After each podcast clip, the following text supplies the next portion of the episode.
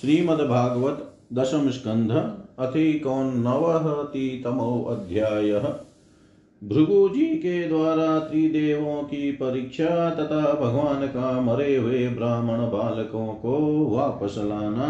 श्री शुकवाच सरस्वत्यास्तटे राजन् ऋषय शत्रमाशत वितर्क सम्भूतेषां त्रिष्वधीशेषु को महान् तस्य जिज्ञासया ते वै भृगुं ब्रह्म सुतं नृप तज्ज्ञप्तये प्रेषयामाशु सोऽभ्यगात् ब्रह्मणसभाम् न तस्मै प्रह्वणं स्तोत्रं चक्रैषत्वपरीक्षया तस्मै चुक्रोध भगवान् प्रज्वलन् स्वेन तेजसा स आत्मन्योथितं मन्युम् आत्मजायात्मना प्रभु अशीषमद यथा वह्निं स्वयोन्या वारिणात्मभू तत कैलासमगमत शतं देवो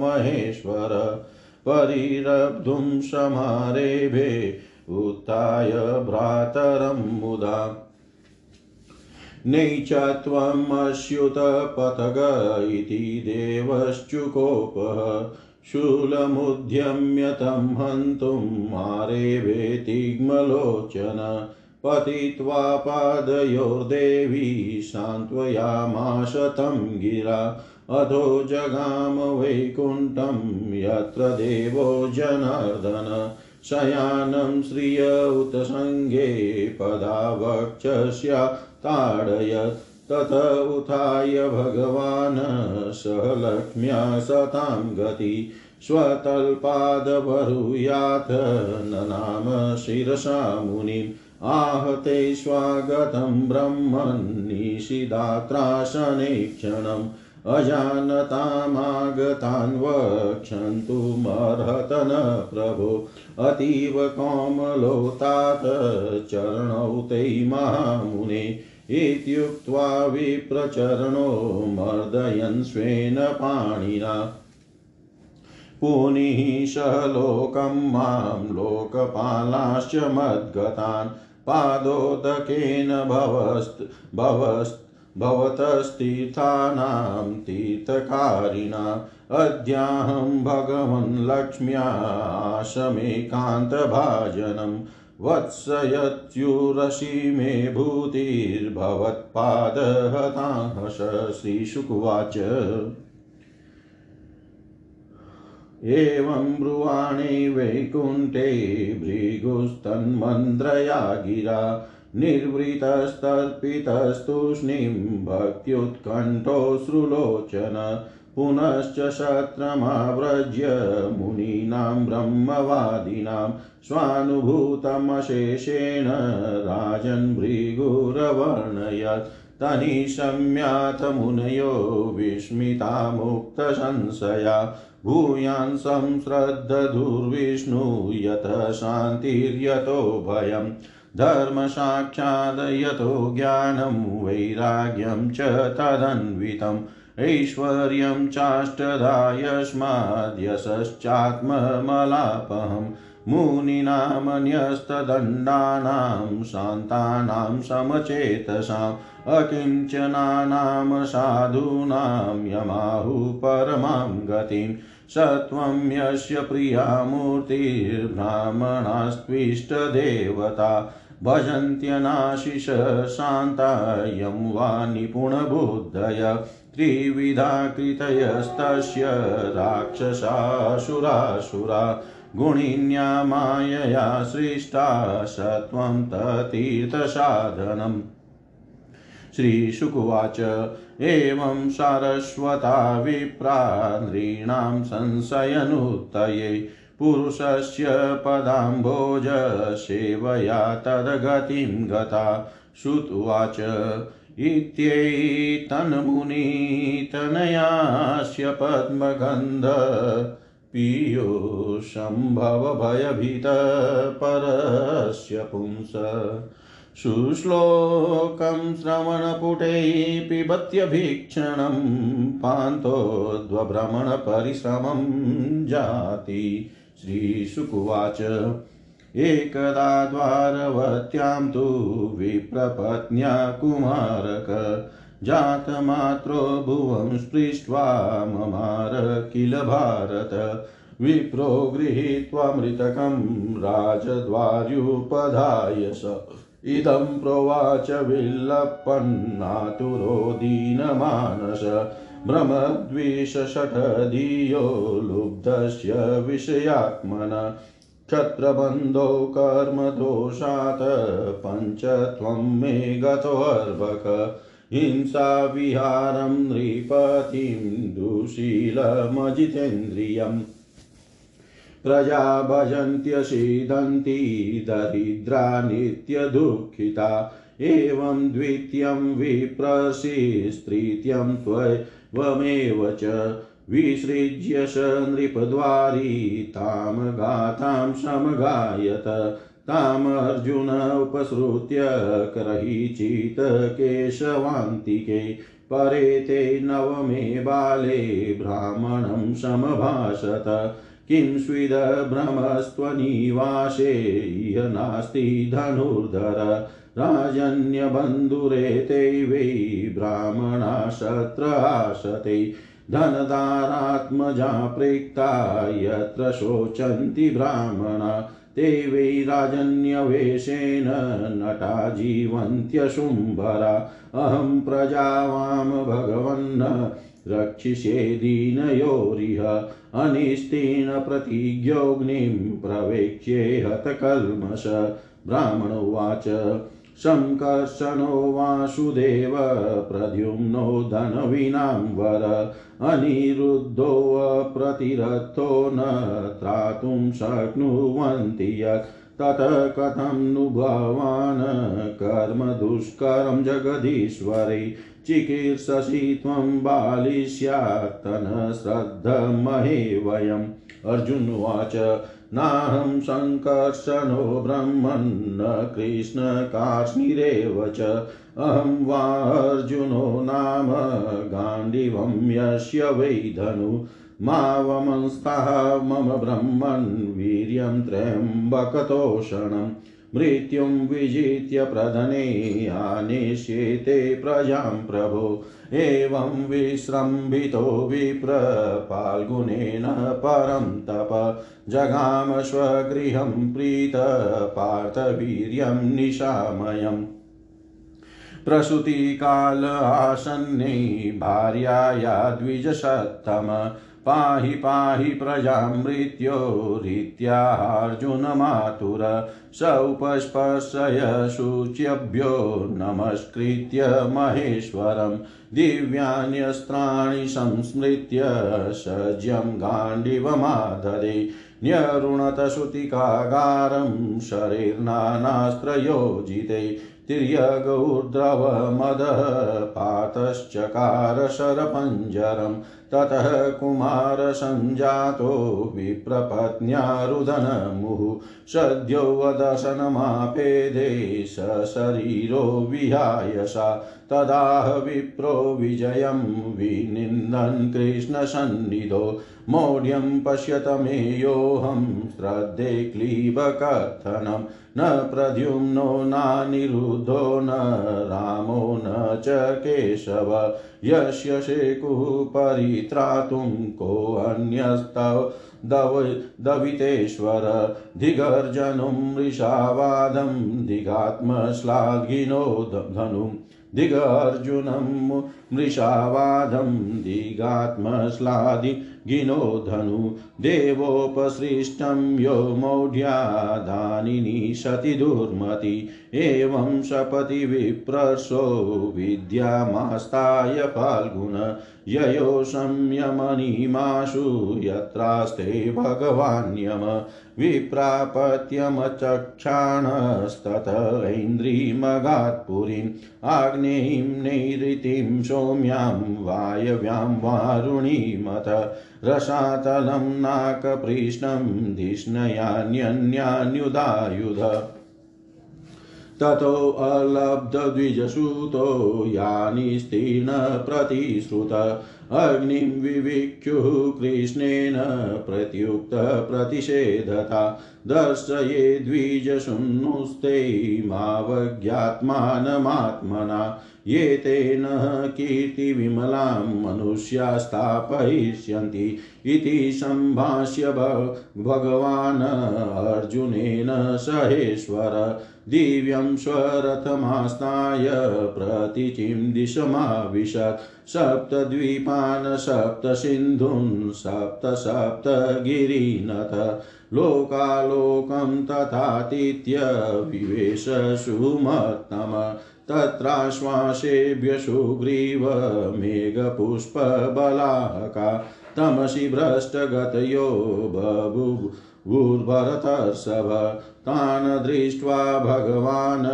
कृष्णो महायोगेश्वरेश्वर सहस्रादित्य सङ्काशं स्वचक्रं प्राहिणोत्पुर तमसुघोरं गहनं कृतं महद्विदार यद्भूति भूरितरेण रोचिषा मनोजवं निर्विवेशे सुदर्शनं गुणच्युतो राम शरो यथा चमु द्वारेण चक्रानुपथेन तत्तम परं परं ज्योतिरनन्तपारम् समश्नुवानं प्रसमीक्ष्य फाल्गुन प्रताडिताक्षोऽपि दधे अक्षिणी उभे ततः प्रविष्ट सलिलं नभस्वता बलीयसेजद्बृहद्भूषणं तत्राद्भुतं वै भवनं द्युमतमं ब्राजन्मणिस्तम्भसहस्रशोभितं तस्मिन्महाभीमनन्तमद्भुतं सहस्रमूर्धन्यपणामणिद्युभिः विभ्राजमानं द्विगुणोल्बणीक्षणं शीताचलाभं शितिकण्ठजीव्यं ददर्श तद्भोगसुखासनं विभुं मानुभावं पुरुषोत्तमोत्तमम् सान्द्राम्बुदाभं सुपीनसङ्गवाससं प्रसन्नवक्त्रं रुचिरायते क्षणं महामणिव्रातकिरीटकुण्डलप्रभापरिक्षिप्तसहस्रकुन्तलम् प्रलम्बचार्वष्टभुजं सकौस्तुभं श्रीवत्सलक्ष्मं वनमालयावृतम् सुनन्दनन्द प्रमुखैश्वपार्षदैश्चक्रादिभिर्मूर्तिधरैर्निजायुधै पुष्ट्या श्रिया कीर्त्य जयाखिलर्दिभिर्निसेव्यमाणं परमेष्टिनां पतिं ववन्द आत्मानमनन्तमच्युतो जिष्णुश्च तदसञ्जातसात्वश तावाह भूमा परमेष्टिनां प्रभुर्बद्धाञ्जलिः सस्मितमूर्जया गिरा द्विजात्मजा मे युवयोर्दिदृक्षुणामयोपनीता भुवि धर्मगुप्तये कलावतीर्णा ववनेर्भरासुरान् हत्वेह भूयस्त्वर ये तमन्तिमे पूर्णकामावभियुवां नरनारायणावृषि धर्ममाचरतां स्थित्यैर्षभो लोकसंग्रहम् इत्यादिष्टो भगवता तौ कृष्णो परमेष्टिना ओमित्यानम्य भूमानं मादाय द्विजधारकान् न्यवर्ततां स्वकं धाम सम्प्रहस्तो यथा गतम् विप्राय ददतु पुत्रान् यथा रूपं यथा वय निशाम्य वैष्णवं धाम पार्थ परमविस्मित यत किंचित् पौरुषं पुंसां मेने कृष्णानुकम्पितम् इति दृशानि अनेकानि वीर्याणि प्रदर्शयन् बुभुजे विषयान् ग्राम्यान् निजे चात्युर्जितैर्मकै प्रभवसाखिलान् कामान् प्रजासु ब्राह्मणादिषु यथा कालं यथैवेन्द्रो भगवान् श्रेष्ठयमास्थितः हत्वा नृपान् धर्मिष्ठान् घातयित्वार्जुनादिभिः अञ्जसा वर्तयामास धर्मं धर्मसुतादिभिः अञ्जसा वर्तयामास धर्मं धर्मसुतादिभिः। जय जय श्रीमद्भागवते महापुराणे पारमहंस्यां संहितायां दशम स्कन्धे उत्तरार्धे द्विजकुमारा नयनं नाम एकोननवतितमोऽध्यायः। सर्वं श्रीशां सदाशिवार्पणमस्तु। ओं विष्णवे नमः। ओं विष्णवे नमः। ओं विष्णवे नमः। एकोननवतितमोऽध्यायः भृगुजी के द्वारा त्रिदेवों की परीक्षा तथा भगवान का मरे हुए ब्राह्मण बालकों को वापस लाना। हिंदी भावार्थ। श्री सुखदेव जी कहते हैं, परीक्षित, एक बार सरस्वती नदी के पावन तट पर यज्ञ प्रारंभ करने के लिए बड़े बड़े ऋषि मुनि एकत्र होकर बैठे। उन लोगों में इस विषय पर वाद विवाद चला कि ब्रह्मा, शिव और विष्णु में सबसे बड़ा कौन है। परीक्षित, उन लोगों ने यह बात जानने के लिए ब्रह्मा, विष्णु और शिव की परीक्षा लेने के उद्देश्य से ब्रह्मा के पुत्र भृगुजी को उनके पास भेजा। महर्षि भृगु सबसे पहले ब्रह्मा जी की सभा में गए। उन्होंने ब्रह्मा जी के धैर्य आदि की परीक्षा करने के लिए न उन्हें नमस्कार किया और न तो उनकी स्तुति ही की। इस पर ऐसा मालूम हुआ कि ब्रह्मा जी अपने तेज से धक रहे हैं। उन्हें क्रोध आ गया। परंतु जब समर्थ ब्रह्मा जी ने देखा कि यह तो मेरा पुत्र ही है, तब अपने मन में उठे हुए क्रोध को भीतर ही भीतर विवेक बुद्धि से दबा लिया। ठीक वैसे ही जैसे कोई अग्नि मंथन से उत्पन्न अग्नि को जल से बुझा दे। वहां से महर्षि भृगु कैलाश में गए। देवाधिदेव भगवान शंकर ने जब देखा कि मेरे भाई भृगु जी आए हैं, तब उन्होंने बड़े आनंद से खड़े होकर उनका आलिंगन करने के लिए भुजाएं फैला दी। परंतु महर्षि भृगु ने उनसे आलिंगन करना स्वीकार न किया और कहा, तुम लोक और वेद की मर्यादा का उल्लंघन करते हो, इसलिए मैं तुमसे नहीं मिलता।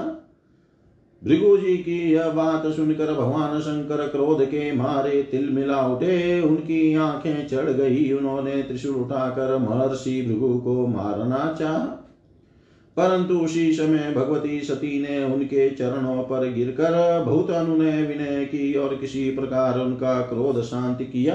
अब महर्षि भृगु जी भगवान विष्णु के निवास स्थान वैकुंठ में गए। उस समय भगवान विष्णु लक्ष्मी जी की गोद में अपना सिर रखकर लेटे हुए थे।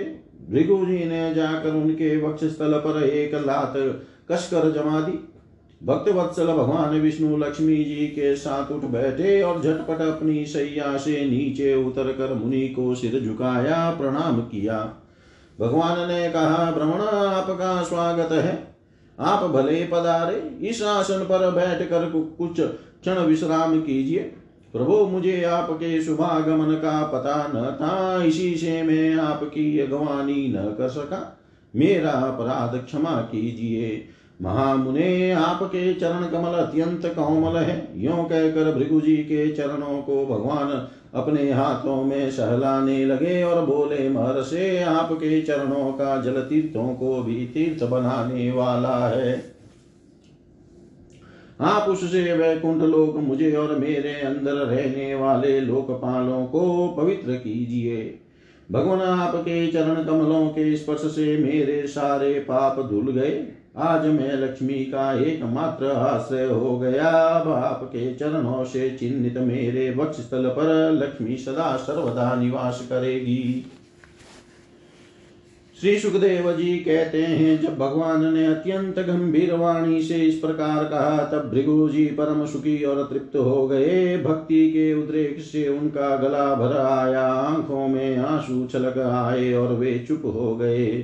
परीक्षित, भृगु जी वहां से लौटकर ब्रह्मवादी मुनियों के सत्संग में आए और उन्हें ब्रह्मा, शिव और विष्णु भगवान के यहाँ जो कुछ अनुभव हुआ था वह सब कह सुनाया। भृगु जी का अनुभव सुनकर सभी ऋषि मुनियों को बड़ा विस्मय हुआ। उनका संदेह दूर हो गया। तब से वे भगवान विष्णु को ही सर्वश्रेष्ठ मानने लगे, क्योंकि वे ही शांति और अभय के उद्गम स्थान हैं। भगवान विष्णु से ही साक्षात धर्म, ज्ञान, वैराग्य, 8 प्रकार के ऐश्वर्य और चित्त को शुद्ध करने वाला यश प्राप्त होता है। शांत, समचित, अकिंचन और सबको अभय देने वाले साधु मुनियों की वे ही एकमात्र परम गति है, ऐसा सारे शास्त्र कहते हैं। उनकी प्रिय मूर्ति है सत्व और इष्ट देव है ब्राह्मण। निष्काम, शांत और निपुण बुद्धि, विवेक संपन्न पुरुष उनका भजन करते हैं। भगवान की गुणमयी माया ने राक्षस, असुर और देवता उनकी ये 3 मूर्तियां बना दी है। इनमें सत्वमयी देव मूर्ति ही उनकी प्राप्ति का साधन है। वे स्वयं ही समस्त पुरुषार्थ स्वरूप है। श्री सुखदेव जी कहते हैं, परीक्षित, सरस्वती तट के ऋषियों ने अपने लिए नहीं, मनुष्यों का संशय मिटाने के लिए ही ऐसी युक्ति रची थी। पुरुषोत्तम भगवान के चरण कमलों की सेवा करके उन्होंने उनका परम पद प्राप्त किया। सूत जी कहते हैं, शौनकादि ऋषियों, भगवान पुरुषोत्तम की यह कमनीय कीर्ति कथा जन्म मृत्यु रूप संसार के भय को मिटाने वाली है। यह व्यास नंदन भगवान श्री सुखदेव जी के मुखारविंद से निकली हुई सुरभि मही मधुमही सुधा धारा है। इस संसार के लंबे पथ का जो बटो ही अपने कानों के दोनों से इसका निरंतर पान करता रहता है, उसकी सारी थकावट जो जगत में इधर उधर भटकने से होती है, दूर हो जाती है। श्री सुखदेव जी कहते हैं, परीक्षित, एक दिन की बात है, द्वारकापुरी में किसी ब्राह्मणी के गर्भ से एक पुत्र पैदा हुआ, परंतु वह उसी समय पृथ्वी का स्पर्श होते ही मर गया। ब्राह्मण अपने बालक का मृत शरीर लेकर राजमहल के द्वार पर गया और वहां उसे रखकर अत्यंत आतुर था और दुखी मन से विलाप करता हुआ यह कहने लगा, इसमें संदेह नहीं कि ब्राह्मण द्रोही, धूर्त, कृपण और विषयी राजा के कर्म दोष से ही मेरे बालक की मृत्यु हुई है। जो राजा हिंसा परायण, दुशील और जितेंद्रिय होता है, उसे राजा मानकर सेवा करने वाली प्रजा दरिद्र होकर दुख पर दुख भोगती रहती है और उसके सामने संकट पर संकट आते रहते हैं। परीक्षित, इसी प्रकार अपने दूसरे और तीसरे बालक के भी पैदा होते ही मर जाने पर वह ब्राह्मण लड़के की लाश राजमहल के दरवाजे पर डाल गया और वही बात कह गया। नवे बालक के मरने पर जब वह वहां आया, तब उस समय भगवान श्री कृष्ण के पास अर्जुन भी बैठे हुए थे। उन्होंने ब्राह्मण की बात सुनकर उससे कहा, ब्राह्मण, आपके निवास स्थान द्वारका में कोई धनुषधारी क्षत्रिय नहीं है क्या? मालूम होता है कि ये यदुवंशी ब्राह्मण है और प्रजापालन का परित्याग करके किसी यज्ञ में बैठे हुए हैं। जिनके राज्य में धन, स्त्री अथवा पुत्रों से वियुक्त होकर ब्राह्मण दुखी होते हैं, वे क्षत्रिय नहीं है। क्षत्रिय के वेश में पेट पालने वाले नट है, उनका जीवन व्यर्थ है। भगवान, मैं समझता हूं कि आप स्त्री पुरुष अपने पुत्रों की मृत्यु से दीन हो रहे हैं। मैं आपकी संतान की रक्षा करूंगा। यदि मैं अपनी प्रतिज्ञा पूरी न कर सका तो आग में कूद कर जल मरूंगा और इस प्रकार मेरे पाप का प्रायश्चित हो जाएगा।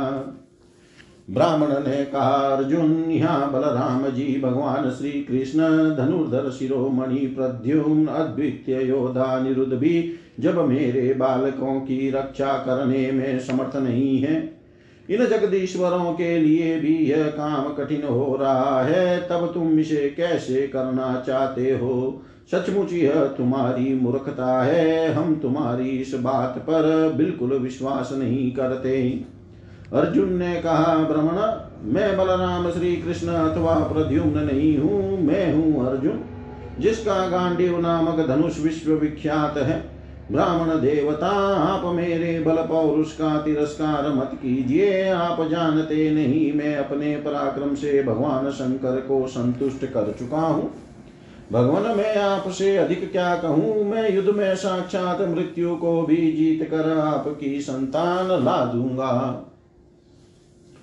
परीक्षित जब अर्जुन ने उस ब्राह्मण को इस प्रकार विश्वास दिलाया तब वह लोगों से उनके बल पौरुष का बखान करता हुआ बड़ी प्रसन्नता से अपने घर लौट गया।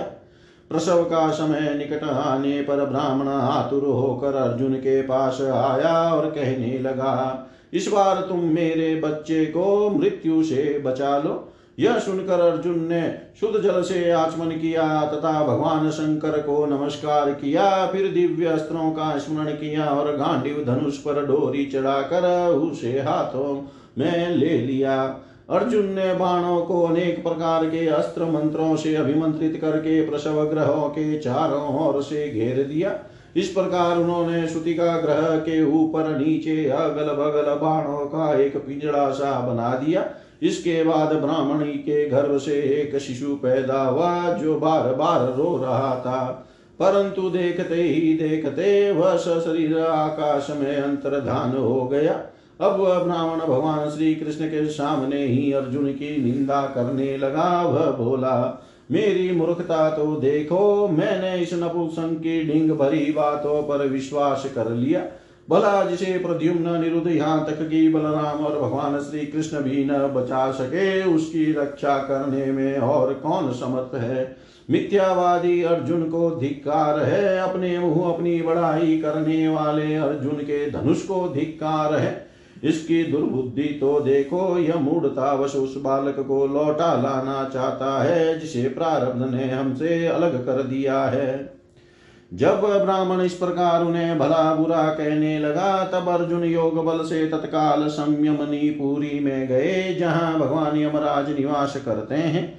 वहां उन्हें ब्राह्मण का बालक नहीं मिला। फिर वे शस्त्र लेकर क्रमशः इंद्र, अग्नि, निरुति, सोम, वायु और वरुण आदि की पुरियों में, तलादि नीचे के लोकों में, स्वर्ग से ऊपर के महर लोकादि में एवं अन्य स्थानों में गए, परंतु कहीं भी उन्हें ब्राह्मण का बालक न मिला। उनकी प्रतिज्ञा पूरी न हो सकी। अब उन्होंने अग्नि में प्रवेश करने का विचार किया, परंतु भगवान श्री कृष्ण ने उन्हें ऐसा करने से रोकते हुए कहा, भाई अर्जुन, तुम अपने आप अपना तिरस्कार मत करो। मैं तुम्हें ब्राह्मण के सब बालक भी दिखाए देता हूँ। आज जो लोग तुम्हारी निंदा कर रहे हैं वे ही फिर हम लोगों की निर्मल कीर्ति की स्थापना करेंगे। सर्वशक्तिमान भगवान श्री कृष्ण इस प्रकार समझा बुझा कर अर्जुन के साथ अपने दिव्य रथ पर सवार हुए और पश्चिम दिशा को प्रस्थान किया। उन्होंने सात सात पर्वतों वाले सात द्वीप, सात समुद्र और लोकालोक पर्वत को लांग कर घोर अंधकार में प्रवेश किया। परीक्षित, वह अंधकार इतना घोर था कि उसमें से सुग्रीव, मेघ पुष्प और बलाहक नाम के चारों घोड़े अपना मार्ग भूलकर इधर उधर भटकने लगे। उन्हें कुछ सूझता ही न था। योगेश्वरों के भी परमेश्वर भगवान श्री कृष्ण ने घोड़ों की यह दशा देख कर अपने सहस्र सहस्र सूर्यों के समान तेजस्वी चक्र को आगे चलने की आज्ञा दी। सुदर्शन चक्र अपने ज्योतिर्मय तेज से स्वयं भगवान के द्वारा उत्पन्न उस घने एवं महान अंधकार को चीरता हुआ मन के समान तीव्र गति से आगे आगे चला। उस समय वहां ऐसा जान पड़ता था मानो भगवान राम का बाण धनुष से छूट कर राक्षसों की सेना में प्रवेश कर रहा हो। इस प्रकार सुदर्शन चक्र के द्वारा बतलाए हुए मार्ग से चलकर रथ अंधकार की अंतिम सीमा पर पहुंचा। उस अंधकार के पार सर्वश्रेष्ठ पारावार रहित व्यापक परम ज्योति जगमगा रही थी। उसे देखकर अर्जुन की आंखें चौंधिया गई और उन्होंने विवश होकर अपने नेत्र बंद कर लिए। इसके बाद भगवान के रथ ने दिव्य जल राशि में प्रवेश किया। बड़ी तेज आंधी चलने के कारण उस जल में बड़ी बड़ी तरंगे उठ रही थी जो बहुत ही भली मालूम होती थी। वहाँ एक बड़ा सुंदर महल था, उसमें मणियों के सहस्र सहस्र खंबे चमक चमक कर उसकी शोभा बढ़ा रहे थे और उसके चारों ओर बड़ी उज्जवल ज्योति फैल रही थी। उसी महल में भगवान शेष जी विराजमान थे। उनका शरीर अत्यंत भयानक और अद्भुत था। उनके सहस्र सिर थे और प्रत्येक फण पर सुंदर सुंदर मणियां जगमगा रही थी। प्रत्येक सिर में दो दो नेत्र थे और वे बड़े ही भयंकर थे। उनका संपूर्ण शरीर कैलाश के समान श्वेत वर्ण का था और गला तथा जीभ नीले रंग की थी। परीक्षित, अर्जुन ने देखा कि शेष भगवान की सुखमयी शैया पर सर्वव्यापक महान प्रभावशाली परम पुरुषोत्तम भगवान विराजमान है। उनके शरीर की कांति वर्षा कालीन मेघ के समान श्यामल है। अत्यंत सुंदर पीला वस्त्र धारण किए हुए हैं। मुख पर प्रसन्नता खेल रही है और बड़े बड़े नेत्र बहुत ही सुहावने लगते हैं। बहुमूल्य मणियों से जटित मुकुट और कुंडलों की कांति से सहस्रों घुंघराली अलकें चमक रही हैं। लंबी लंबी सुंदर 8 भुजाएं हैं। गले में कौस्तुभ मणि है। वक्ष स्थल पर श्रीवत्स का चिन्ह है और घुटनों तक वनमाला लटक रही है। अर्जुन ने देखा कि उनके नंद सुनंद आदि अपने पार्षद, चक्र सुदर्शन आदि अपने मूर्तिमान आयुध तथा पुष्टि, श्री, कीर्ति और अजा ये चारों शक्तियां एवं संपूर्ण रिद्धियां ब्रह्मादि लोकपालों के अधीश्वर भगवान की सेवा कर रही है। परीक्षित, भगवान श्री कृष्ण ने अपने ही स्वरूप श्री अनंत भगवान को प्रणाम किया। अर्जुन उनके दर्शन से कुछ भयभीत हो गए थे। श्री कृष्ण के बाद उन्होंने भी उनको प्रणाम किया और वे दोनों हाथ जोड़कर खड़े हो गए। अब ब्रह्मादि लोकपालों के स्वामी भूमा पुरुष ने मुस्कुराते हुए मधुर एवं गंभीर वाणी से कहा, श्री कृष्ण और अर्जुन, मैंने तुम दोनों को देखने के लिए ही ब्राह्मण के बालक अपने पास मंगा लिए थे। तुम दोनों ने धर्म की रक्षा के लिए मेरी कलाओं के साथ पृथ्वी पर अवतार ग्रहण किया है। पृथ्वी के भार रूप दैत्यों का संहार करके शीघ्र से शीघ्र तुम लोग फिर मेरे पास लौट आओ। तुम दोनों ऋषिवर नर और नारायण हो। यद्यपि तुम पूर्ण काम और सर्वश्रेष्ठ हो, फिर भी जगत की स्थिति और लोक संग्रह के लिए धर्म का आचरण करो। जब भगवान भूमा पुरुष ने श्री कृष्ण और अर्जुन को इस प्रकार आदेश दिया, तब उन लोगों ने उसे स्वीकार करके उन्हें नमस्कार किया और बड़े आनंद के साथ ब्राह्मण बालकों को लेकर जिस रास्ते से जिस प्रकार आए थे उसी से वैसे ही द्वारका में लौट आए। ब्राह्मण के बालक अपनी आयु के अनुसार बड़े बड़े हो गए थे। उनका रूप और आकृति वैसी ही थी जैसी उनके जन्म के समय थी। उन्हें भगवान श्री कृष्ण और अर्जुन ने उनके पिता को सौंप दिया। भगवान विष्णु के उस परम धाम को देख कर अर्जुन के आश्चर्य की सीमा न रही। उन्होंने ऐसा अनुभव किया कि जीवों में जो कुछ बल पौरुष है वह सब भगवान श्री कृष्ण की ही कृपा का फल है। परीक्षित, भगवान ने और भी ऐसी अनेकों ऐश्वर्य और वीरता से परिपूर्ण लीलाएं की। लोक दृष्टि में साधारण लोगों के समान सांसारिक विषयों का भोग किया और बड़े बड़े महाराजाओं के समान श्रेष्ठ श्रेष्ठ यज्ञ किए। भगवान श्री कृष्ण ने आदर्श महापुरुषों का सा आचरण करते हुए ब्राह्मण आदि समस्त प्रजा वर्गों के सारे मनोरथ पूर्ण किए, ठीक वैसे ही जैसे इंद्र प्रजा के लिए समय अनुसार वर्षा करते हैं।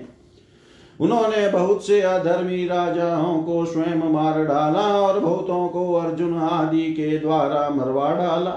इस प्रकार धर्मराज युधिष्ठिर आदि धार्मिक राजाओं से उन्होंने अनायास ही सारी पृथ्वी में धर्म मर्यादा की स्थापना कर दी। जय जय श्रीमद्भागवते महापुराणे पारमहंस्याम संहितायां 10 स्कन्धे उत्तरार्धे द्विजकुमारायणं नाम एकोननवतितमो अध्यायः। सर्वं श्रीशां सदाशिवार्पणमस्तु। ओं विष्णवे नमः। ओं विष्णवे नमः। ओं विष्णवे नमः। श्रीमद्भागवतः 10 स्कन्धः 90तमो अध्यायः। भगवान श्री कृष्ण के लीला विहार का वर्णन। श्री शुकुवाच। सुखं स्वपुर्यां निवसन् द्वारकायां श्रियपति सर्वसम्पत्समृद्धायां जुष्टायां वृष्णिपुङ्गवे स्त्रीभिश्चोत्तमवेषाभिर्नवयौवनकान्तिभिः कन्दुकादिभिर्हर्म्येषु क्रीडन्ति भिस्तडिदद्युभिः नित्यं संकुलमार्गायां मदच्युद्भिरमतङ्गजैः स्वलङ्कृतैर्भटैरश्वैरथैश्च कनकोज्ज्वलैः उद्यानोपवनाढ्यायां पुष्पिद्रुमराजिषु निर्विशदभृङ्गविहीगेनादितायां समन्ततः रेमे षोडशसहस्रपत्नीनामेकवल्लभ तावद्विचित्ररूपोऽसौ तद्गृहेषु महर्षिषु प्रोतफुल्लोतपलकव्यार्कुमुदां भोजने जरेणुभिः वासितामलयतो येषु कुजद्विजकुलेषु च विजहार विगायाम्बो हृदिनी सुमहोदय कुचकुङ्कुमलिप्ताङ्गपरिरब्धश्च योषिताम् उपगीयमानो गन्धर्वैर्मृदङ्गपणवानकान् वादयद्भिर्मुदा वीणां श्रुतमागधबन्दिभिः शिच्यमानो अच्युतस्ताभिर्हसन्ति विस्मरेचकै प्रतिसिञ्चन विचिक्रीडे यक्षिभिर्यक्षराडिव ताक्लीनवस्त्रविवृतो रुकुचप्रदेशा सिञ्चन्त्यौदधृतबृहत्कबरप्रसून्ना कान्तं स्मरेचकजिरसयोपगुह्य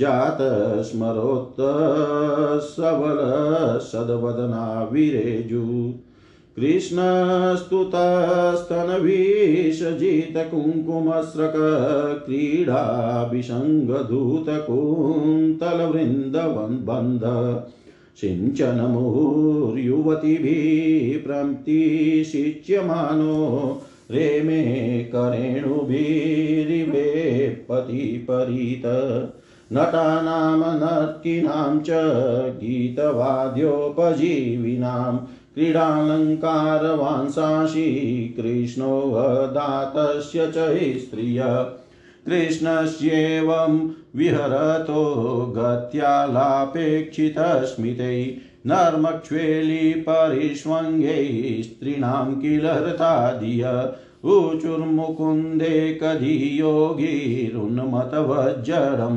चिन्तयन्त्यो अरविन्दाक्षं तानि मे गदत शृणु महिष्य ऊचु कुररी विलपसि त्वं वितनीन्द्रा न शेषेष्वपिति जगति रात्र्यामीश्वरो गुप्तबोध वयमीव शखि कचिद् गाढनिर्भिन्नचेता नलीननयनाशोदारलिलेक्षितेन नेत्रे निमीलयमसि नेत्रे निमीलयसि नक्तमदृष्टबन्धुस्त्वं रौरविषि करुणं बत चक्रवाकी दास्यं गता वयमिवाच्युतपादजुष्टां किं वा स्रजं स्पृहयसे कबरेण वोढुं भो भो सदा निष्ठनसे उन्द उदन्वन्नलब्धनिद्रो अधिगत प्रजागर किं वा मुकुन्दा प्रहितात्मलाञ्छन प्राप्तां दशां त्वं च गतो दुरत्ययां त्वं यक्ष्मणा बलवतासि गृहीत इन्द्रो क्षीणस्तमो न निज दिदितिभिक्षिणोषि कच्चिन्मुकुन्दगदितानि यथा वयं त्वं विस्मृत्य भो स्थगितगिरुपलक्ष्यसे न किं किं त्वाचरितमस्माभिर्मलयानीलते अप्रियं गोविन्दापाङ्गनिर्भिन्ने हृदि रयसि न स्मरन् मेघश्रीमत्स्वमसि दयितो यादवेन्द्रस्य नूनं श्रीवत्साङ्कं वयमिव भवान् ध्यायति प्रेमबद्ध अत्युत्कण्ठसबलहृदयोऽस्मद्विदो बाष्पधारा स्मृत्वा स्मृत्वा विसृजसि मुहूर्त मुहुर्दुःखदस्तत्प्रसङ्ग प्रियराव पदानि भाषसे मृत संजीविकया नया गिरा करवाण की मध्यते प्रियं वद मे वल्गित कंठ कोकिल न चलसि न वदस्युदार बुद्धे क्षितिधर चिन्तयसे महान्तमर्थम् अपि बत वसुदेव नन्दनाङ्घ्रिं वयमिव कामयसे स्तनेर विद्यतुम् शुष्यद्रदाकर्षिता बत सिन्धुपत्न्या सम्प्रत्यपास्तकमलश्रियैष्टभर्तुः यद्वद वयं मधुपते प्रणयावलोकम् अप्राप्य मुष्टहृदया पुरुकर्षिता स्म हंस स्वागतमाश्यतां पिबगपयो ब्रूयाङ्गशौरैकथाम् दूतं त्वां नुविदां कचिदजित स्वस्त्यास्त उक्तं पुरा किं वा नश्चल सौहृद स्मरति तं कस्माद् भजामो वयं चोद्रालापय कामदं श्रियमृते सेवे कनिष्ठाय स्त्रियाम् इति दृशेन भावेन कृष्णे योगेश्वरेश्वरे क्रियमानेन माधव्यो लेभिरे परमां गतिं श्रुतमात्रौ अपि यै स्त्रीणां प्रशयाकर्षते मन उरुगायोरुगीतो वा पश्यन्तीनां कुतः पुनः यः सम्पर्यचरणप्रेम्णा पादसंवाहनादिभिः जगद्गुरुं भर्तृबुधया तासां किं वर्ण्यते तप एवं वेदोदितं धर्ममनुतिष्ठन् सतां गति गृहं धर्मार्थकामानां मुहुश्चादर्शयत्पदम् आस्तिस्तस्य परं धर्मं कृष्णस्य गृहमेदिनाम् आसन षोडशसहस्रं महिष्यश्च शताधिकं तासां स्त्रीरत्नभूतानाम् अष्टो या प्रागुदाहृता रुक्मिणी प्रमुखा राजस्तत्पुत्राश्चानुपूर्वश एकैकस्यां दश दश कृष्णो अजीजनदात्मजान् यावत्य आत्मनो भार्या अमोघ गतिरीश्वर तेषामुदाम वीर्याणामष्टादश महारथा आसनुदारयशस्तेषां नामानि मे शृणु प्रद्युम्न च निरुद्धश्च दीप्तिमान् भानुरेव च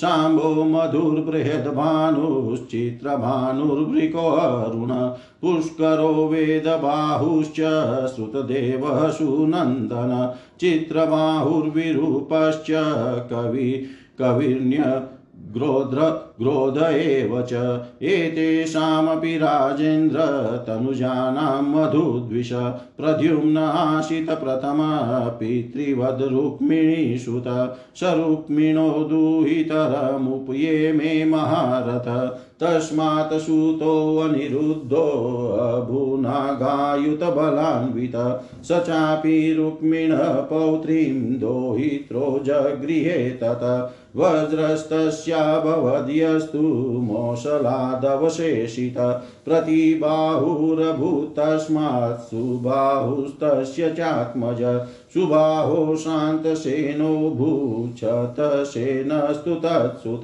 न ह्येतस्मिन् कुले जाता धना अबहु प्रजा अल्पायुषो अल्पवीर्याश्च ब्रह्मण्याश्च जगिरे यदुवंश प्रसूतानां पुंसां विख्यातकर्मणां संख्या न शक्यते कर्तुमपि वर्षायुते नृप तिस्रः कोट्यः सहस्राणाम् अष्टाशीतिशतानि च आसन यदुकुलाचार्य कुमाराणामिति श्रुतं संख्यानां यादवानां करिष्यति महात्मनां यत्रायुतानां युतलक्षणास्ते स आहुक देवासुराः वहता देते या येषु दारुणा ते चोत्पन्ना मनुष्येषु प्रजादृप्ता भवाधिरे तन्निग्रहाय हरिणा प्रोक्ता देवायदोन्कुले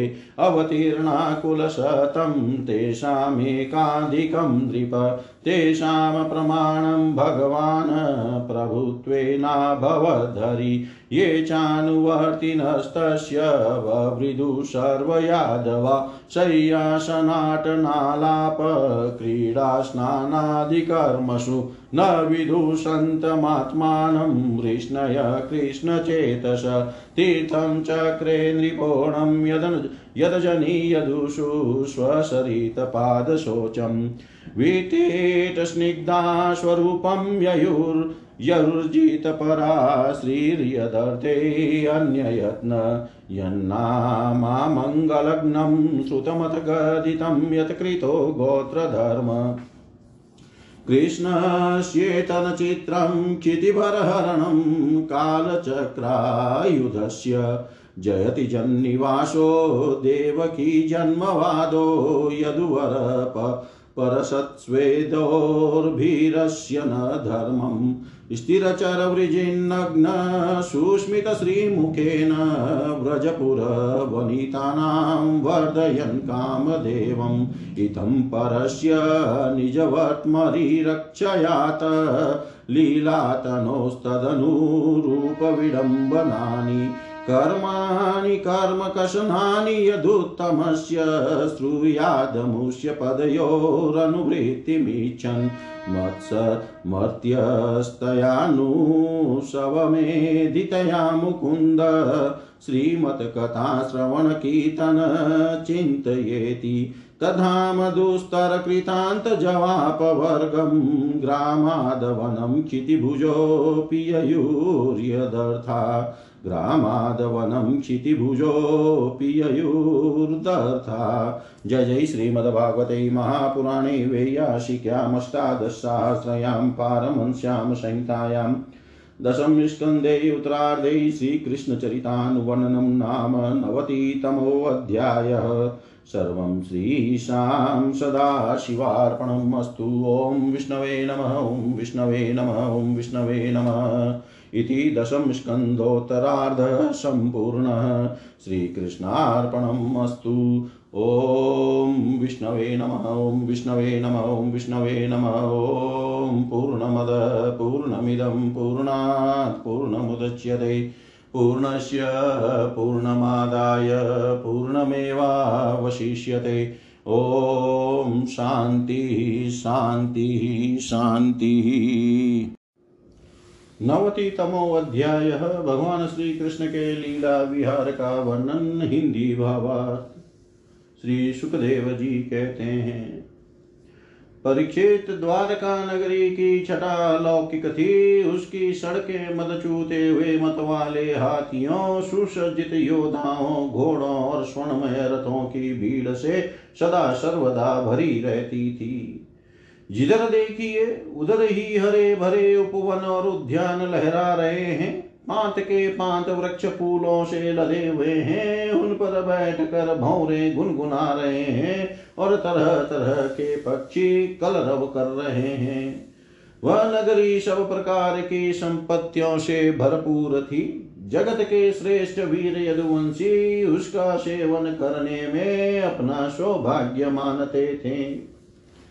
वहां की स्त्रियां सुंदर वेशभूषा से विभूषित थी और उनके अंग अंग से जवानी की छटा छिटकती रहती थी। वे जब अपने महलों में गेंद आदि के खेल खेलती और उनका कोई अंग कभी दिख जाता तो ऐसा जान पड़ता मानो बिजली चमक रही हो। लक्ष्मीपति भगवान की यही अपनी नगरी द्वारका थी। इसी में वे निवास करते थे। भगवान श्री कृष्ण 16,000 से अधिक पत्नियों के एकमात्र प्राणवल्लभ थे। उन पत्नियों के अलग अलग महल भी परम ऐश्वर्य से संपन्न थे। जितनी पत्नियां थी उतने ही अद्भुत रूप धारण करके वे उनके साथ विहार करते थे। सभी पत्नियों के महलों में सुंदर सुंदर सरोवर थे। उनका निर्मल जल खिले हुए नीले पीले श्वेत लाल आदि भांति भांति के कमलों के पराग से महकता रहता था। उनमें झुंड के झुंड हंस सारस आदि सुंदर सुंदर पक्षी चहकते रहते थे। भगवान श्री कृष्ण उन जलाशयों में तथा कभी कभी नदियों के जल में भी प्रवेश कर अपनी पत्नियों के साथ जल विहार करते थे। भगवान के साथ विहार करने वाली पत्नियां जब उन्हें अपने भुजपाश में बांध लेती, आलिंगन करती, तब भगवान के श्री अंगों में उनके वक्षस्थल की केसर लग जाती थी। उस समय गंधर्व उनके यश का गान करने लगते और सूत मागध एवं वंदी जन बड़े आनंद से मृदंग ढोल नगारे और वीणा आदि बाजे बजाने लगते। भगवान की पत्नियां कभी कभी हंसते हंसते पिचकारियों से उन्हें भिगो देती थी, वे भी उनको तर कर देते। इस प्रकार भगवान अपनी पत्नियों के साथ क्रीड़ा करते मानो यक्षराज कुबेर यक्षिणियों के साथ विहार कर रहे हो। उस समय भगवान की पत्नियों के वक्ष स्थल और जंगा आदि अंग वस्त्रों के भीग जाने के कारण उनमें से झलकने लगते। उनकी बड़ी बड़ी चोटियों और जूड़ों में से गूंथे हुए फूल गिरने लगते। वे उन्हें भिगोते भिगोते पिचकारी छीन लेने के लिए उनके पास पहुंच जाती और इसी बहाने अपने प्रियतम का आलिंगन कर लेती। उनके स्पर्श से पत्नियों के हृदय में प्रेम भाव की अभिवृद्धि हो जाती, जिससे उनका मुख कमल खिल उठता। ऐसे अवसरों पर उनकी शोभा और भी बढ़ जाया करती। उस समय भगवान श्री कृष्ण की वनमाला उन रानियों के वक्षस्थल पर लगी हुई केसर के रंग से रंग जाती। विहार में अत्यंत मग्न हो जाने के कारण घुंघराली अलकें उन्मुक्त भाव से लहराने लगती। वे अपनी रानियों को बार बार भिगो देते और रानियां भी उन्हें सरोबार कर देती। भगवान श्री कृष्ण उनके साथ इस प्रकार विहार करते मानो कोई गजराज अतिनियों से गिरकर उनके साथ क्रीड़ा कर रहा हो।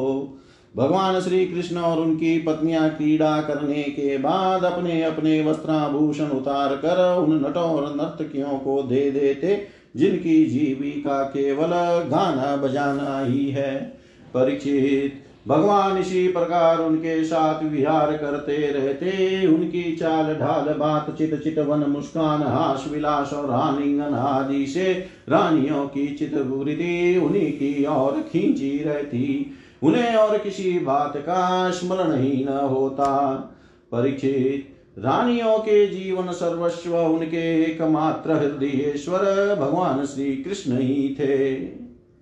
वे कमल नयन श्याम सुंदर के चिंतन में ही इतनी मग्न हो जाती कि कई देर तक चुप हो रहती और फिर उन्मत्त के समान असंबंध बातें कहने लगती। कभी कभी तो भगवान श्री कृष्ण की उपस्थिति में ही प्रेमोन्माद के कारण उनके विरह का अनुभव करने लगती और न जाने क्या क्या कहने लगती। मैं उनकी बात तुम्हें सुनाता हूँ। रानियां कहती, अरे कुररी, अब तो बड़ी रात हो गई है, संसार में सब और सन्नाटा छा गया है। देख, इस समय स्वयं भगवान अपना अखंड बोध छिपा कर सो रहे हैं और तुझे नींद ही नहीं आती। तू इस तरह रात रात भर जग कर विलाप क्यों कर रही है? सखी, कहीं कमल नयन भगवान के मधुर हास्य और लीला भरी उदार स्वीकृति सूचक चितवन से तेरा हृदय भी हमारी तरह बिंद तो नहीं गया है। अरे चकवी, तू रात के समय अपने नेत्र क्यों बंद कर लिए हैं? क्या तेरे पतिदेव कहीं विदेश चले गए हैं कि तू इस प्रकार करुण स्वर से पुकार रही है? हाय हाय, तब तो तू बड़ी दुखीनी है। परंतु हो न हो, तेरे हृदय में भी हमारे ही समान भगवान की दासी होने का भाव जग गया है। क्या अब तू उनके चरणों पर चढ़ाई हुई पुष्पों की माला अपनी चोटियों में धारण करना चाहती है? ओहो समुद्र, तुम निरंतर गरजते ही रहते हो। तुम्हें नींद नहीं आती क्या? जान पड़ता है तुम्हें सदा जागते रहने का रोग लग गया है। परंतु नहीं, हम समझ गई। हमारे प्यारे श्याम सुंदर ने तुम्हारे धैर्य गांभीर्य आदि स्वाभाविक गुण छीन लिए हैं, क्या इसी से तुम हमारे ही समान ऐसी व्याधि के शिकार हो गए हो जिसकी कोई दवा नहीं है। चंद्रदेव तुम्हें बहुत बड़ा रोग राजयक्ष्मा हो गया है, इसी से तुम इतने क्षीण हो रहे हो। अरे राम राम, अब तुम अपनी किरणों से अंधेरा भी नहीं हटा सकते। क्या हमारी ही भांति हमारे प्यारे श्याम सुंदर की मीठी मीठी रहस्य की बातें भूल जाने के कारण तुम्हारी बोलती बंद हो गई है? क्या उसी की चिंता से तुम मौन हो रहे हो? मलयानिल, हमने तेरा क्या बिगाड़ा है जो तू हमारे हृदय में काम का संचार कर रहा है? अरे तू नहीं जानता क्या, भगवान की तिरछी चितवन से हमारा हृदय तो पहले से ही घायल हो गया है। श्रीमन में तुम्हारे शरीर का सौंदर्य तो हमारे प्रियतम जैसा ही है। अवश्य ही तुम यदुवंश शिरोमणि भगवान के परम प्यारे हो, तभी तो तुम हमारी ही भांति प्रेम पाश में बंद कर उनका ध्यान कर रहे हो। देखो देखो, तुम्हारा हृदय चिंता से भर रहा है, तुम उनके लिए अत्यंत उत्कंठित हो रहे हो, तभी तो बार बार उनकी याद करके हमारी ही भांति आंसू की धारा बहा रहे हो। श्याम घन, सचमुच घन श्याम से नाता जोड़ना घर बैठे पीड़ा मोल लेना है। री कोयल, तेरा गला बड़ा ही सुरीला है, मीठी बोली बोलने वाले हमारे प्राण प्यारे के समान ही मधुर स्वर से तू बोलती है। सचमुच तेरी बोली में सुधा घोली हुई है जो प्यारे के विरह से मरे हुए प्रेमियों को जिलाने वाली है। तू ही बता इस समय हम तेरा क्या प्रिय करें? प्रिय पर्वत, तुम तो बड़े उदार विचार के हो, तुमने ही पृथ्वी को भी धारण कर रखा है। न तुम हिलते डोलते हो और न कुछ कहते सुनते हो, जान पड़ता है कि किसी बड़ी बात की चिंता में मग्न हो रहे हो। ठीक है, हम समझ गई। तुम हमारी भांति चाहते हो कि अपने स्तनों के समान बहुत से शिखरों पर मैं भी भगवान श्याम सुंदर के चरण कमल धारण करूं। समुद्र पत्नी नदियों, यह ग्रीष्म ऋतु है, तुम्हारे कुंड सूख गए हैं, अब तुम्हारे अंदर खिले हुए कमलों का सौंदर्य नहीं दिखता। तुम बहुत दुबली पतली हो गई हो, जान पड़ता है जैसे हम अपने प्रियतम श्याम सुंदर की प्रेम भरी चितवन न पाकर अपना हृदय खो बैठी है और अत्यंत दुबली पतली हो गई है। वैसे ही तुम भी मेघों के द्वारा अपने प्रियतम समुद्र का जल न पाकर ऐसी दीनहीन हो गई हो। हंस आओ आओ, भले आए स्वागत है, आसन पर बैठो, लो दूध पियो। प्रिय हंस, श्याम सुंदर की कोई बात तो सुनाओ। हम समझती हैं कि तुम उनके दूत हो, किसी के वश में न होने वाले श्याम सुंदर सकुशल तो है न? अरे भाई, उनकी मित्रता तो बड़ी अस्थिर है, क्षणभंगुर है, एक बात तो बतलाओ। उन्होंने हमसे कहा था कि तुम ही हमारी परम प्रियतमा हो, क्या उन्हें यह बात याद है? जाओ जाओ, हम तुम्हारी अनुनय विनय नहीं सुनती। जब वे हमारी परवाह नहीं करते तो हम उनके पीछे क्यों मरे? क्षुद्र के दूत, हम उनके पास नहीं जाती। क्या कहा? वे हमारी इच्छा पूर्ण करने के लिए ही आना चाहते हैं। अच्छा, तब उन्हें तो यहाँ बुला लाना, हमसे बातें कराना, परंतु कहीं लक्ष्मी को साथ न ले आना। तब क्या वे लक्ष्मी को छोड़कर यहाँ नहीं आना चाहते? यह कैसी बात है? क्या स्त्रियों में लक्ष्मी ही एक ऐसी है जिनका भगवान से अनन्य प्रेम है? क्या हम में से कोई एक भी वैसी नहीं है? परीक्षित, श्री कृष्ण पत्निया योगेश्वरेश्वर भगवान श्री कृष्ण में ऐसा ही अनन्य प्रेम भाव रखती थी, इसी से उन्होंने परम पद प्राप्त किया। भगवान श्री कृष्ण की लीलाएं अनेकों प्रकार से अनेकों गीतों द्वारा गान की गई है। वे इतनी मधुर, इतनी मनोहर है कि उनके सुनने मात्र से स्त्रियों का मन बलात उनकी ओर खींच जाता है।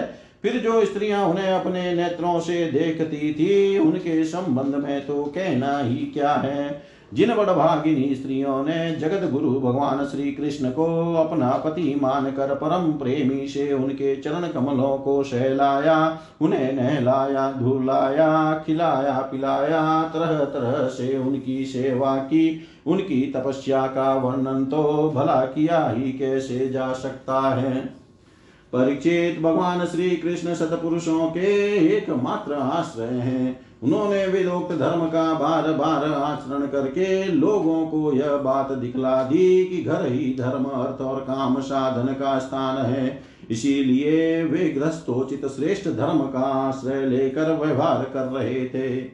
परीक्षित, मैं तुमसे कह ही चुका हूं कि उनकी रानियों की संख्या थी 16,108। उन श्रेष्ठ स्त्रियों में से रुक्मिणी आदि 8 पटरानियां और उनके पुत्रों का तो मैं पहले ही क्रम से वर्णन कर चुका हूं। उनके अतिरिक्त भगवान श्री कृष्ण की और जितनी पत्नियां थी उनसे भी प्रत्येक के 10-10 पुत्र उत्पन्न किए। यह कोई आश्चर्य की बात नहीं, क्योंकि भगवान सर्वशक्तिमान और सत्य संकल्प है। भगवान के परम पराक्रमी पुत्रों में 18 तो महारथी थे, जिनका इस सारे जगत में फैलावा था।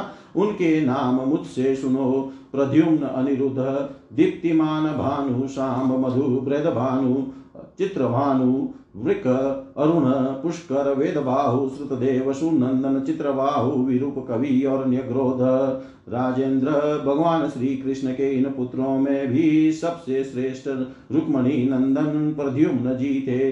वे सभी गुणों में अपने पिता के समान ही थे। महारथी प्रद्युम्न ने रुक्मी की कन्या से अपना विवाह किया था। उसी के गर्भ से अनिरुद्ध जी का जन्म हुआ। उनमें 10,000 हाथियों का बल था। रुक्मी के दोहित्र अनिरुद्ध जी ने अपने नाना की पोती से विवाह किया। उसके गर्भ से वज्र का जन्म हुआ। ब्राह्मणों के शाप से पैदा हुए मुसल के द्वारा यदुवंश का नाश हो जाने पर एकमात्र वे ही बच रहे थे। वज्र के पुत्र हैं प्रतिबाहु, प्रतिबाहु के सुबाहु, सुबाहु के शांतसेन और शांतसेन के सतसेन। परीक्षित, इस वंश में कोई भी पुरुष ऐसा न हुआ जो बहुत सी संतान वाला न हो तथा जो निर्धन, अल्पायु और अल्प शक्ति हो। वे सभी ब्राह्मणों के भक्त थे। परीक्षित, यदुवंश में ऐसे ऐसे यशस्वी और पराक्रमी पुरुष हुए हैं जिनकी गिनती भी हजारों वर्षों में पूरी नहीं हो सकती। मैंने ऐसा सुना है कि यदुवंश के बालकों को शिक्षा देने के लिए 3,88,00,000 आचार्य थे। ऐसी स्थिति में महात्मा यदुवंशियों की संख्या तो बता ही कैसे जा सकती है। स्वयं महाराज उग्रसेन के साथ 1 नील के लगभग सैनिक रहते थे। परीक्षित, प्राचीन काल में देवासुर संग्राम के समय बहुत से भयंकर असुर मारे गए थे। वे ही मनुष्यों में उत्पन्न हुए और बड़े घमंड से जनता को सताने लगे। उनका दमन करने के लिए भगवान की आज्ञा से देवताओं ने ही यदुवंश में अवतार लिया था। परिचित, उनके कुलों की संख्या 101 थी। वे सब भगवान श्री कृष्ण को ही अपना स्वामी एवं आदर्श मानते थे।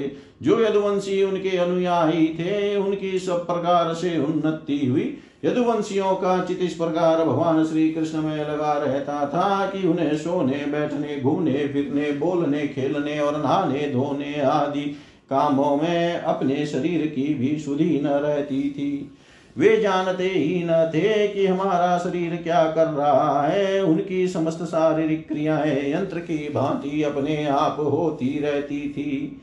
परीक्षित, भगवान का चरण धोवन गंगा जी अवश्य ही समस्त तीर्थों में महान एवं पवित्र है, परंतु जब स्वयं परम तीर्थ स्वरूप भगवान ने ही यदुवंश में अवतार ग्रहण किया तब तो गंगा जल की महिमा अपने आप ही उनकी सुयस तीर्थ की अपेक्षा कम हो गई।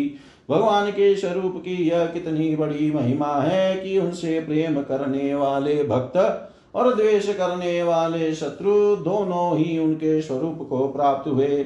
जिस लक्ष्मी को प्राप्त करने के लिए बड़े बड़े देवता यत्न करते रहते हैं वे ही भगवान की सेवा में नित्य निरंतर लगी रहती है।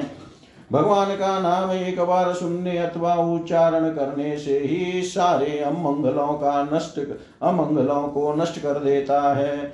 ऋषियों के वंशजों में जितने भी धर्म प्रचलित है सबके संस्थापक भगवान श्री कृष्ण ही हैं।